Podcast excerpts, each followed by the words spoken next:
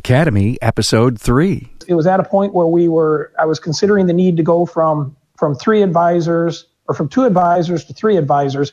And, and we looked at hours per RO and they had dropped off. And, and we, and, and he was on the phone with me. We did some calculations and stuff you know, to determine there was a need for another advisor, which we already knew. I mean, we were in a, if you're thinking you need another advisor, you needed one a while ago. It's just now become reality. Uh, but, but the, but what he told me, and, and I've used this since then, and, and I find it to be so true.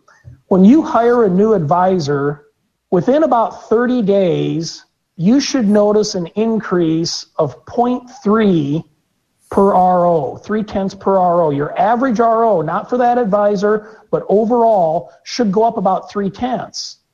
And there's two reasons that that should happen.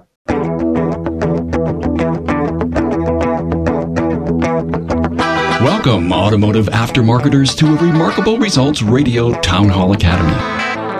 Listen to learn just one thing from today's episode on your journey to remarkable results.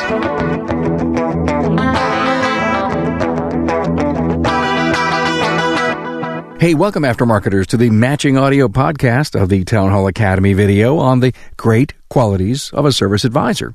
This is Carm Capriotto, your host. Now, as you know, we take a single topic each week with an industry panel and broadcast live Fridays at 12 noon Eastern on my webinar platform and on Facebook. You can learn all about connecting at remarkableresults.biz slash town hall. See the show notes for this Town Hall Academy at remarkableresults.biz slash A003. And there you'll find in-depth bios on my guests. Now I understand that not everyone has the time to sit in front of a video screen or to be on Facebook. And that is the power of podcasting, the digital audio broadcast that is so portable and easy to find. Every Academy session is on my website's learning page, and now you have the additional resource of having the Town Hall Academy as a podcast. Listen on Apple Podcasts, Google Play, iHeartRadio, Stitcher, and Spreaker. And if you have my iOS or Android app, you'll find the Academy episode right there. Hey, I guarantee powerful learning nuggets in each episode. And see, it's your peers who put on this tutoring and share their ideas, best practices, and passion on what works for them and where they've had their own successes and challenges. The Academy podcast is another powerful resource of educational content inside the Remarkable Results Radio brand. Hey, here's a cool idea. Schedule a lunch and learn with your team. Listen or watch an Academy together. Hey, thanks for being here. And by your support, you keep the wheels turning for both you and me. Now listen to the great qualities of a service advisor with Ron Haugen from West Side Auto Pros in Des Moines, Iowa, John Epstein from John's Automotive Care in San Diego, California, and Barry Barrett, Director of Training, RLO. Now here we go. When I started to think about qualities of a top service advisor, I had this thought pattern. Do we talk about traits or we talk about certain qualities and, and, and interactions? And I thought we would start with a few traits. And John, I know you're big on listening. I think you've said in the past, service advisors got to be phenomenal listeners. Yeah, they have to listen. Um, that's the key. Probably the most important thing is just letting your customer talk. You know, so many times we're in a hurry. We got phones ringing and people, you know, coming in the door and the service advisor tends to cut things short and a couple things happen. They miss that real important piece of information that they took a little bit longer they would have caught like the fact that you know a week ago the customer's brother got under the hood of the car and took something out and you know but that didn't come up early on in the conversation or just you know people like to be heard and if they feel like they've been heard they're more apt to trust you to do business with you and you know, just good things happen when that happens. So, does a service advisor have to have a really good aha moment quality to him? Because you know, I think your point is, is if they're really a good listener and they hear something that, hmm, interesting, didn't know that, I wasn't quite sure of this. Does that help them engage better with the customer? I would say sometimes, but uh, you know, a lot of times it's just, yeah, they, they have to listen, but they also have to take all that information. And one of the other points that I brought up was taking what the customer says and transferring it to the technician so they can use it. Because um, so many times, you know, I'll be out with my techs and they'll be like, "Hey, I need to know a little bit more about you know what's going on with this car." you know, we don't quite have enough information. And so that comes back to if you listen a little better and then if you conveyed that information better, then there's going to be less time people running back and forth trying to get information, trying to call a customer that's now in their 10 o'clock meeting that won't be available till 12. And, you know, you can kind of see how that goes from there. So that that stuff is so tough because people's lives are planned. I mean, they are just scripted today. So Ron, I'm interviewing technicians now, and as I have been interviewing them and having pre-calls with them, they've suggested to me to have a show and invite service writers and technicians together and talk about that transference of communication. Do you agree that it's really an important piece? It's huge. It's huge. It's probably as cars, uh, you know, tend to get more complex. Uh, it's probably a more lacking talent these days than it has been in the past. Uh, just you know, service advisors, as John had said, they're they're on board to be listeners, uh, but they have to speak two languages. They have to speak customer language so they can they can draw out the information that's needed. Uh, but then they have to be able to speak technician language and put it into into what the technician needs to hear. And, and I'm going to echo what John said, but that that is probably one of the more common problems in a shop is the the technician doesn't get that critical piece of uh, information or all the information that they need to quickly and swiftly diagnose the car. How important is it to have the technical experience and knowledge? Does can can a can a great tech become a service writer because they have all that expertise? Rarely do I see that. I mean, I could count on one yeah. hand the number of times that I have seen that work. I tried it. I, I tried it with a really good technician, and and it didn't work. And and I tried it a second time with a, a really good technician, and it's actually worked pretty well. So, um, but but that that would be the exception, not the rule. I don't think it's a good idea, and and I don't see it being successful very often. I've heard that over and over again, but yet techs have a career goal in mind. there's there's a slot there that says I could be a service advisor, and until they realize I have to love people. So let's talk about that love people thing. I mean, that was one of the things Barry wanted to talk about and he's not here to talk about it. But how important is you really gotta care for people? Oh, it's huge. Yeah, it, yeah. It, it, I mean, pe- people people don't want to know the technical part of, of what's wrong with their car because they don't understand their car to begin with. But but they need they need to feel that that you care about them. You're engaging with them. Um, you're you're listening to them, as John had said. That's totally the key uh, to a good service advisor you know, it, has been said for years people do business with people they know, love, and trust. And you've got to feel known, loved, and they have to provide trust. So the schools are out there to take a people person and just make them extraordinary, right? Yes. John, have you ever sent any of your people to those kinds of finishing schools? you know what? What I found is that a good technician has to have people skills to begin with. And, and, you know, technicians, I was a technician, my people skills, I was kind of lucky. I grew up in a gas station, so I wrote my own service and did, you know, as a technician. Some of my technicians, they don't like people. They tell me, Hey, I don't want to talk to the customer. I don't want to talk to the customer. I've had better luck with hire I, have hired a guy that didn't know the difference between a tire and a carburetor and put him at my front counter. And he was he did a great job because he was personable. He cared about people. He quit working for me because he cared about people so much that every time they were sad he got sad and he thought he was making them sad. So that's kind of what you need to look for. You know the yeah the technicians don't generally tend to make good service advisors. They get way too technical. They're on the phone with a new customer. They're trying to diagnose the car over the phone which never is good because if you tell people too much and they think they can fix it themselves, now they're, you know, off buying a part because some guy that they talked to, you know, was trying to diagnose the car over the phone. So. The, they need the ability, John, to uh, present facts and give guidance to the customer. And so the, the, the individual you were having a problem with, was his heart too big? Was he a, too much of a giver? And, and I don't mean that it's not good to give, but sometimes you know, it's never a two way trust. You know, at the end of the day, it was just he was, you know, everybody that came in sad, he kind of felt, you know, he was like, oh God, I'm, I'm making these people sad. He, he actually did a phenomenal job. He he did just that. He presented the facts. He didn't he didn't have all that technical stuff, so he would just present the facts. You know, hey, Mrs. Jones, you need these five things. One da da da da. Three need to be done now. Two can be done later. And he did a phenomenal job. But there are those people that just you know they don't have the money. It's not a good time. You know, everybody just has to you know, come back, oh, wow, wow, that's just way too much money. And he, he just kind of took it all personal. I get it. He had actually too much empathy. That's a great, great thing. It doesn't necessarily work in every business that we're in. Okay, pressure, Ron. This business that you're in, there's no pressure, is there? Never. I worked my own front counter for a while, and there's a reason I'm not there anymore. There, there's, yeah, there's a ton of pressure. I mean, the service advisor is getting pressure uh, from the technician, uh, you know, to, to sell work, sell good work, sell it for, for what it should be so they can get paid and operate efficiently. And then the, the service advisor has pressure from the customer because um, most of the time it doesn't matter what price you tell them, it, it's more than they expected it.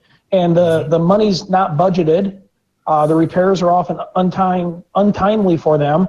And so it's just, it's a bad situation overall when people are arrive for a repair. And they're not mad at you, they're just mad at the situation. But they've got to deal with the pressure of that. So they've got pressure from the technician, they've got pressure from uh, the customer. And then, you know, don't think for a moment that John and I aren't putting a little bit of pressure on them to perform as well. And, and so they, they've really got it coming from all directions. And it takes a very unique and a very remarkable person to be a, a great service advisor. Okay. John, describe what Ron kind of just outlined. Describe your service advisor in the vein that they can handle pressure, deal with the customers, deal with you. Yeah, and on top of that, they just got a call from the parts store that the part they ordered two hours ago is back ordered and won't be here till tomorrow. After they just got off the phone telling the customer it would be done in an hour. So yeah, they, they do absolutely get pressure from all over the place. And, you know, a, a lot of that pressure can be relieved by the communication, you know, and, and we've kind of touched on that. If they're good listeners, they're going to know what's going on. You know, if they're, if they're good at communicating, they're going to be able to convey to people, Hey, you know, we got this going on. We got that going on. You know, there's a part that, that broke that, you know, now we got to expend extend the timeout, but they remember hearing the customer say something about he's going out of town for two days. So now he can re- get back with that customer. Hey, you know, we got a problem. I, I know you're going out of town. Is it going to be okay to keep your car a couple days? You know, if you can listen, you know, it comes back to that, you know, listening and then being able to take that information and do something with it. You know, and knowing your customers helps too, you know, because if you know, like, you know, you got a plumber whose vehicle's broken down and he's sitting, you know, he's sitting at the coffee shop waiting to go on his next call, you know, you got to get on that. And you know that the guy with five cars and him and his wife, you know, there's just two of them, you know, you can take a little extra time with those, you know, those people. So yeah, the, the pressure does come from, from everywhere. So agree, disagree, Ron? Oh, I, I definitely agree. I definitely agree. And, and, and also, I mean, as the owner of the shop, I mean, there, there's a lot you can do as far as giving the service advisor tools mm-hmm. to deal with that pressure. I, I mean, you can, yeah. you know, you can give them a loaner car program to, to help, you know, ease, ease the pain or the pressure of, you know, when, when the part is back ordered or something like that. You can get them support staff to, to help, you know, answer the telephone and, and, and take some of the heat off of them. So, so there's a lot that we can do for those advisors too, rather than just take the attitude of you know suck it up and deal with it, which is the wrong attitude. Yeah, I just uh, thought when uh, John mentions they got a call from the parts store, it's uh, uh, parts not here, back ordered two hours ago. How big do you need to be, guys, to have a parts guy that that's all a guy or gal? That's all they do is to feed uh, the techs uh, the parts, pull it together, deal with the parts store, buy stuff online? How big you got to be? I don't like that model. I, I I'm not yeah. sure that, that I would be big enough. I mean, I'm I'm a 14 bay repair repair facility, and we don't have a parts guy. The advisors do that, and if that starts to to slow the process down, I would rather hire another advisor than hire a parts guy because because now you've got one more person in the mix and, and, and, you look at, you know, like a dealership model, you know, the, the advisor there looks up the labor. Well, now he's waiting on parts department to provide him with the parts quote. and then parts provides the quote, but they didn't tell him that it's not in stock. So I, I, just see, you, yeah. you, know, we, we already blame a lot on parts departments. That's probably not their fault on a day to day basis. From an independent shop standpoint, I would I would rather put that money into another advisor that can better take care of the customer and and alleviate uh, you know alleviate that bottleneck uh, than potentially look at a parts guy himself. I have a friend who's got a big place like you, Ron, and he has his service advisors and his parts guys guy in a pit, if you will. If you build a big quad uh, facing to the customer, facing the shop, I guess if you've got the right people, the right processes and systems, Ron, and you're big with process and systems. When you started to write your processes and systems, Ron, were they concentrated front counter more or back shop more? And then ultimately, how did you grow into having good policies and processes for Service Advisor? Initially, they were focused on where the problems are. They still are today. Right. Um, I mean, I, I, worked on one, you know, last week, and it was, uh, you know, to update a, a, a, policy and a procedure that we have uh, because we were having a problem with it the, the, squeaky wheel gets the grease. That that's where, where you start writing them, and they're really not that hard. I, I mean, you you establish a, an outline. I mean, what the objective is, what what you're what you're trying to accomplish, and then you basically just put your thoughts on paper as to how you think this should be done. You might involve, you know, if, if it's something in the shop, involve a tech or involve an advisor uh, in doing that. But but when you get it done, you know, a couple of people proofread it, see if it makes sense, and and more importantly, it's it's just about your thoughts and desire are now in writing. And, and, and, there's kind of a saying, or I've had a saying for a while. I heard it from someone. I don't remember where it came from, but it said, if it's not in writing, it doesn't exist. And, and that's, that's why we, we have, you know, policies and procedures, because if it's in writing and someone doesn't follow through, then you can get it out. You can review it with them. And, and there's one of two reasons. Either they didn't fully understand it and now you reviewed it with them so they do understand it, or it's just insubordination. But but those are the only two reasons it didn't get followed. It's just vapor if it's not written down. Now, John, I know uh, occasionally you do your thing and you let your shop run the way it does. Same issue, very strong policies, procedures.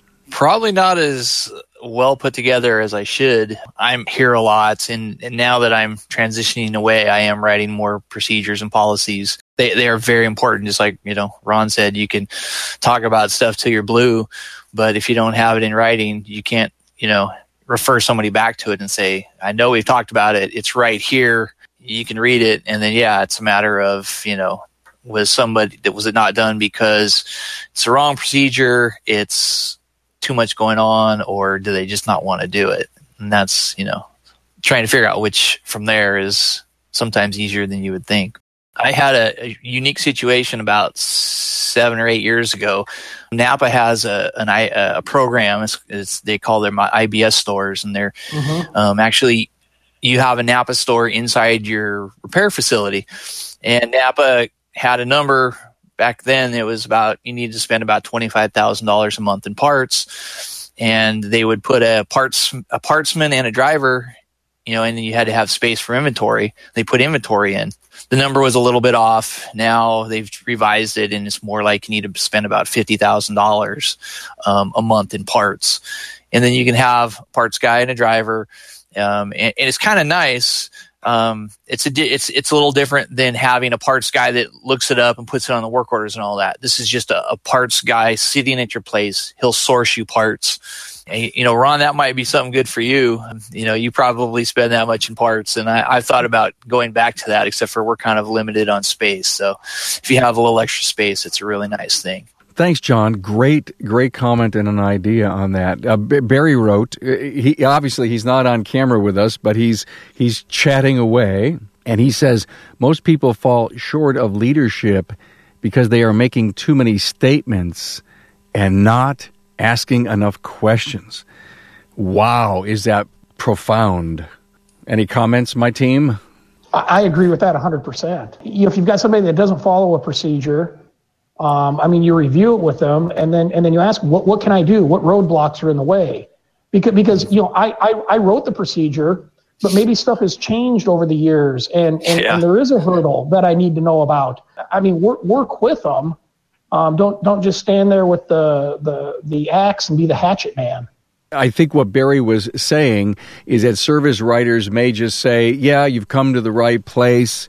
Uh, hey, don't forget, you know, you've always trusted us," and they make too many statements instead of really digging in deep and understanding the real issue that people are here. Again, as you said, Ron or John, I can't remember who it was they have a problem and you're there to fix it.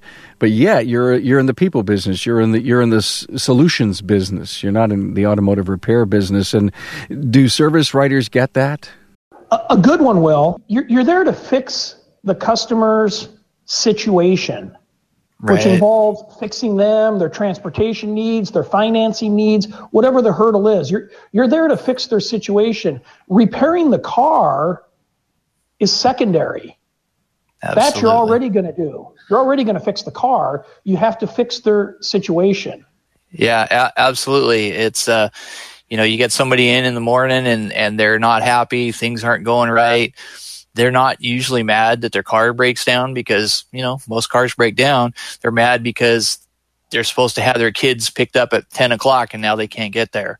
Or they have a doctor's appointment you know midday and now they can't get there. You know it's a doctor's appointment they made three months ago and if they miss it my advisors do a great job of getting to the the other problems and and they have the tools to to do that. We've we've taken people from home to work for two or three days when we've had their car. We put people in rental cars. We don't have loaner cars. Um, but my advisors have the power to do all that. You know, they can call, call up Uber and, you know, get somebody a ride. If, if our shell guy is 45 minutes away and our other car is out, then, you know, whatever it takes.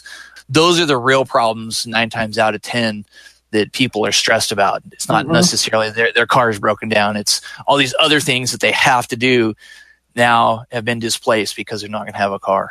Uh, we were talking to Bill DeBoer just a few weeks ago in his podcast, and he talked. He was all over the the ride share. Ron, are you doing any of that? Our metropolitan area is small enough.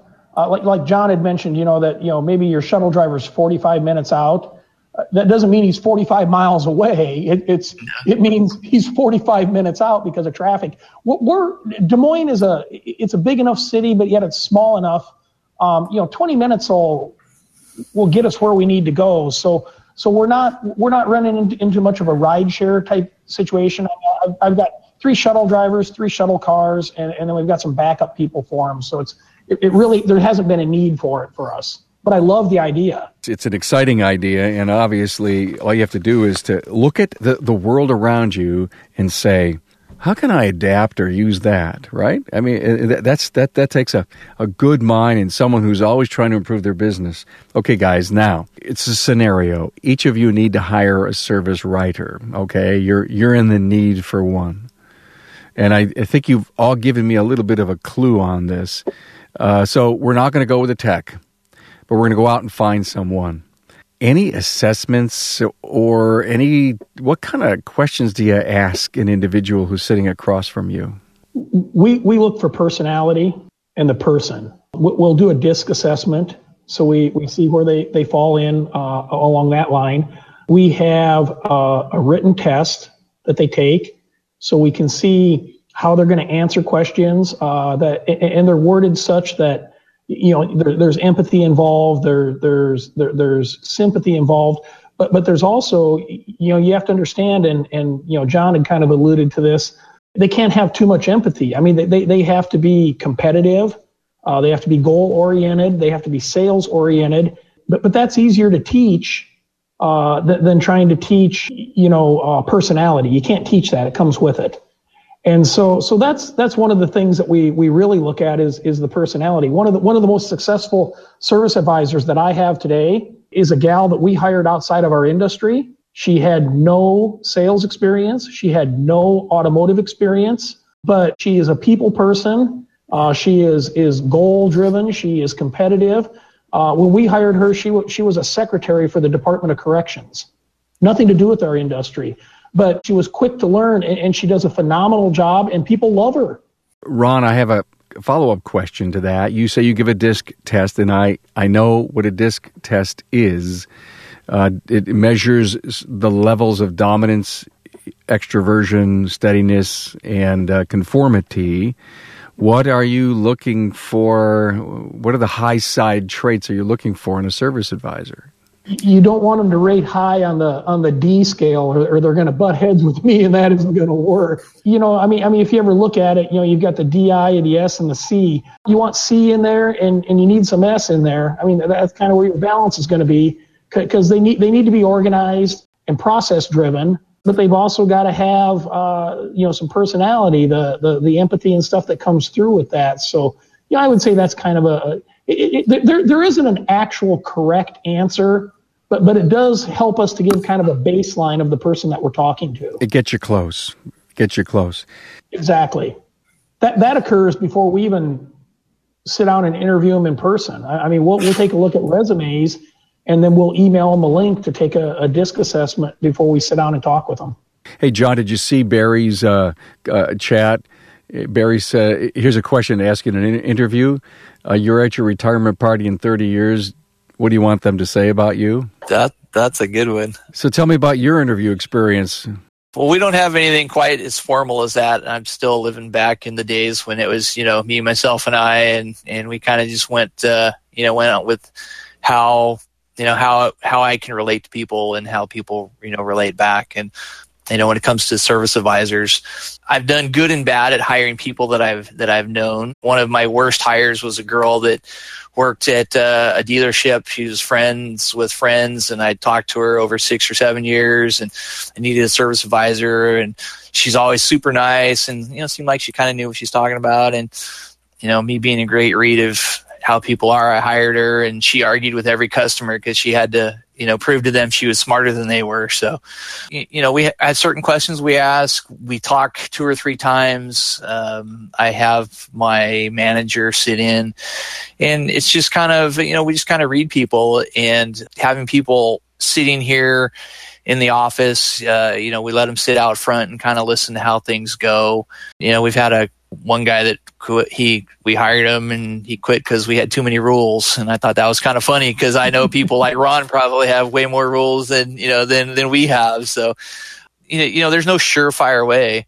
The last three or four advisors we've hired have been um, out of the industry um, you know that came from other places. And it was just we hired them on their people skills. And uh, that's to me the most important. Team dynamic I've heard uh, you can hire a service writer, service advisor, and the back and the front, uh, uh somebody may have a have a piece of friction there, uh, or you may hire a new tech. And so, if you're going to hire a service advisor and or a tech, you really have to consider team culture, don't you? Yeah, absolutely. It's uh, probably the the next biggest challenge to finding quality people is finding quality people that can work with each other. We've been pretty fortunate. Uh, you know, we haven't had too many issues where, you know, a, a, tech comes and says, if you don't fire that advisor, I'm I'm leaving or anything like that. You know, you haven't had that. No, we haven't had that. Lucky you. Yeah, it's uh, you know, we, we have we have friction, and and I'll I'll have the I'll have people come to me and they'll say, "Hey, you know, I'm having problems with uh, you know Fred," and I'll say, "Well, have you have you talked to Fred about what's going on?" And and it's always the same. You know, they get the same answer from me. That's the first thing I ask. Have you tried to solve the problem? And I just remind them if I if I go in there and try to solve this problem without you having tried, it's just going to make things worse. Early on in my career, I, I focus more on experience and and um, a background, and now I look at more how people just deal, you know, with each other. And, um, you know, personalities are, are much more important than finding somebody that's been in the industry for 30 years. You know, you want somebody that, that cares about people and, um, you know, talks well, listens well. Thanks. Now, Ron, uh, some sage wisdom from a guy who's got 25 people. How do you keep it all together? You've got to have the expectation, and, and we talk about this in our, our company meetings and stuff uh, there's 25 people uh, that work together and depend on each other. I'm not going to find 25 people that are all the best of friends, but I can have the expectation that they'll respect each other. You know, for the most part, you, you run into that, but but you have to keep in mind. I mean that that you know, if a cancer does arise, you need to do something about it because it'll it'll take down um, the, the, the whole rest of the team. And and you know one of the things from a service advisor standpoint that we do is so our, our service advisors will they'll work with the same techs. They'll form a team.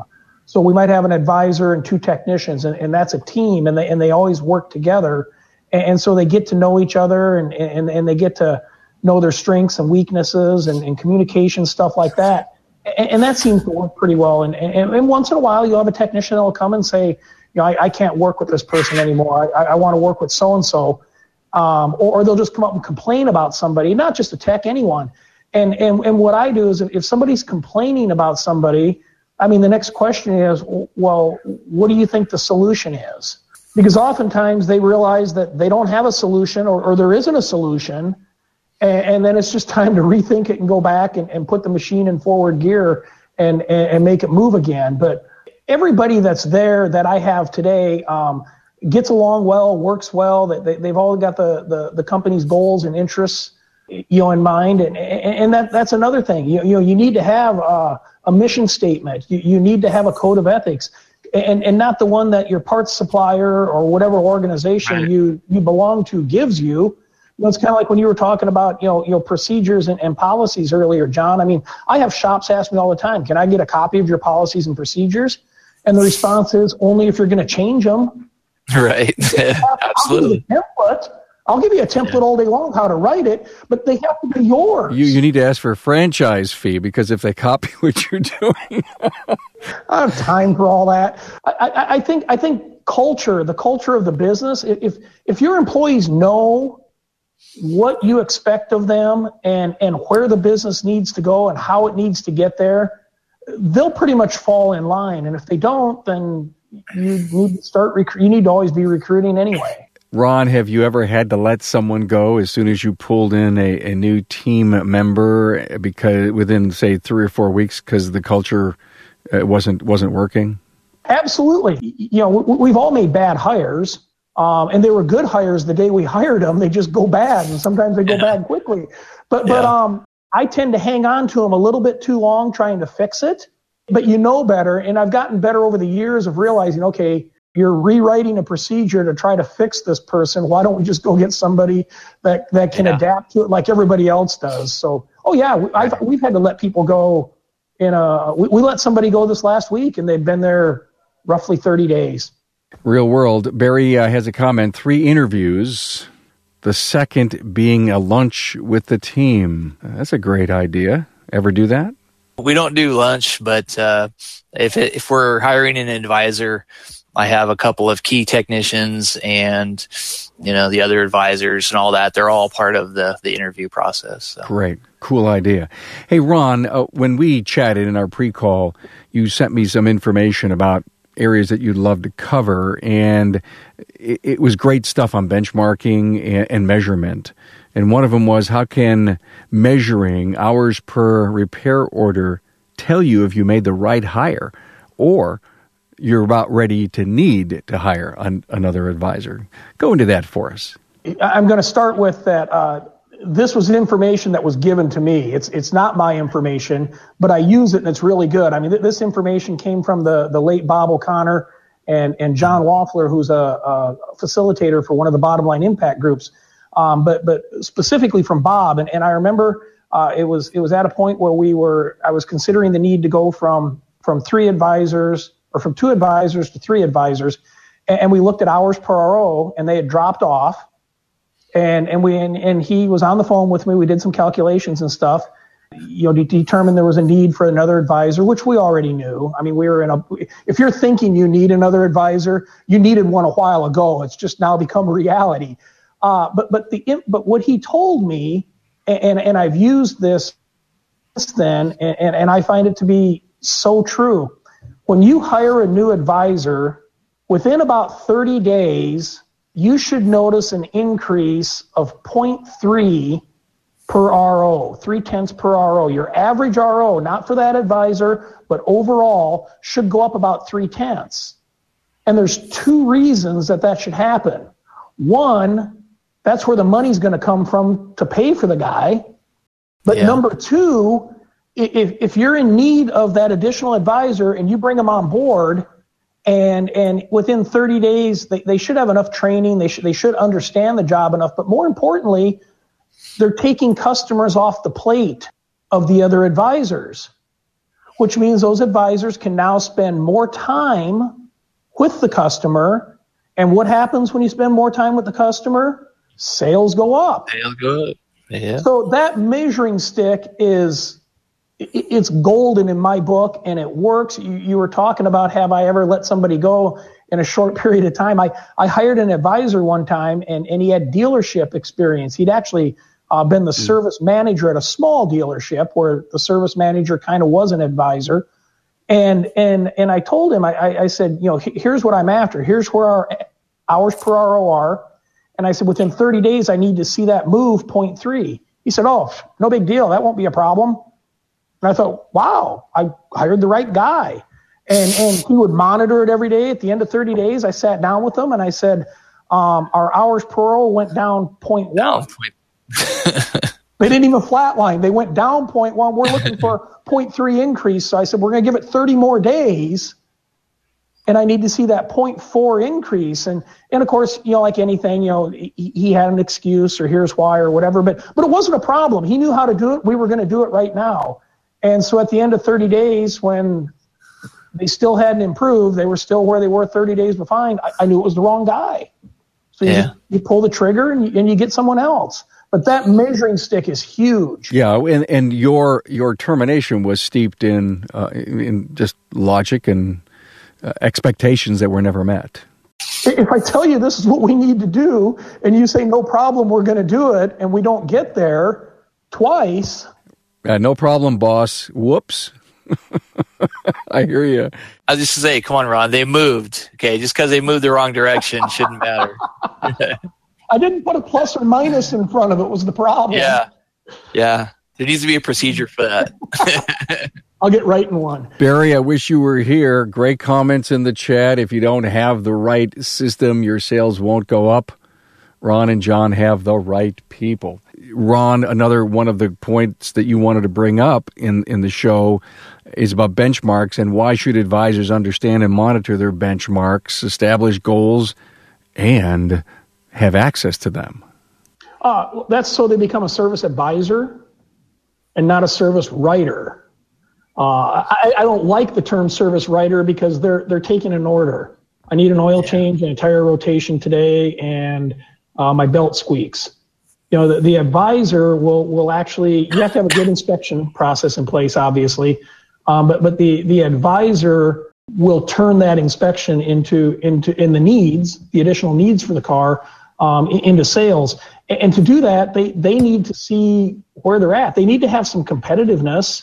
Um, you know, whether, whether, you know, whether it be off, you know, hours per RO or, or, or gross profit, whatever the benchmarks you're using to measure that, they need access to it so they can look at it and so they can see what their colleagues are doing. Um, you know, a little bit of competition doesn't hurt. To me, that's just huge, is to, to provide them. And and it's interesting, you know, you know, I was talking about the the, the gal that I had hired. She she's been with us for two years now, and, and I mean, she does a really good job as an advisor. She'll come to me. I mean, I mean, I'll see her in passing throughout the day, or in the break room, or she'll walk by my office, and and she'll tell me what her average RO is, and she's beating herself up because it's down sixty bucks from last month or, or what our hours per RO are. Or sometimes you might, uh, you know, sit down and have a conversation. You say, hey, you know, your average RO has really dropped. And when they can come back and say, yeah, and I'll tell you why. You ran that headlight capsule special, and I had to write 37 of those tickets last month, and the other two people at the front counter only wrote 15. They already know the answer. Yeah. But it's because they have access to that and they understand you have a plan, where you want them to go, and how you want them to get there. Yeah, it's amazing how people can look at the numbers and know exactly how and why they got there. Excellent. Barry mentions not measure and manage, but measure and motivate. And so it almost sounds a little bit, Ron, that there's a little self motivation there on, you know, people. Sometimes people can so overconsume their numbers, they never focus on the real thing, and that is to serve the customers. They, you know, it, there's there's this thing that says you don't want you don't want to look at the customer and see digits all over them. You want to look at the customer, see a real person. And, and, and is that a is that a balance issue for you when you have a person consumed by the numbers? Well, it's a training issue. You know, I, mean, and that's why you hire you know off off you know personality. Uh, I mean, you've got to have everything that we've talked to up to this point. You've got to have that first but then you've got to have somebody that's that's a little bit competitive and understands the numbers. Yeah, you, you don't you don't want somebody that's unethical. You don't want somebody that's selling people stuff they don't need. Um, I mean that, that just that just makes the whole shop dirty. You know, you also need somebody that realizes you know we're a for-profit business. We, we need to turn profit. And, and, and they need to be paid well. We're, we're talking about looking for rock star service advisors we got to have money to hire them. They got to be paid. They're in control of how they get there. It's a package deal. I mean, it's all got to come together or, or it's not going to work. Thank you for that. Uh, we're, we're, nearing the top of the hour, and one of the thoughts that I had is so many interviews that I have done in the last 19 months out of the 188 episodes, a lot of dialogue comes up from entrepreneurs, service professionals like you guys about the. Sometimes I ask the right question. They say, "Oh yeah, I'll tell you the day I hired my service writer and I fired myself from the counter, and it was the best thing I ever did." And I and I never really knew if I had the money to hire that person. And you know you're both smiling like two little children and it was the best thing you guys ever did. Now ron can i assume that that 0.3 uh, hours per ro is the number that would help a shop owner that doesn't have a service writer or is struggling to consider their second one? Is that that's the number to use. Once, once you hire an advisor to, to measure them, absolutely, absolutely, that, that's the measuring stick. Did I get the right person? How do you know when to hire? You look at the bottleneck. Um, if you've got techs standing around waiting on an advisor, waiting on an estimate, waiting on parts, there's tons of training companies that have different benchmarks. You know, in a nutshell, if if if you're the the sole person on the counter as the owner, or you have one advisor, and and you're turning less than two hours per RO, you better be getting somebody in there basically you're working in the business, not on it, and and that's a level of insanity. Uh, but you know, if you're just starting out, and you know you, you're lucky enough to have the money to open up a place, it's you and a tech usually, isn't that how it works? I, I think that's how most of us started out. Yeah. You and a tech, and you were one of the techs. yeah, that's right. Funny that that's a good. Yeah, that's exactly how many guys. I was the best tech in the entire county. Was the worst businessman ever.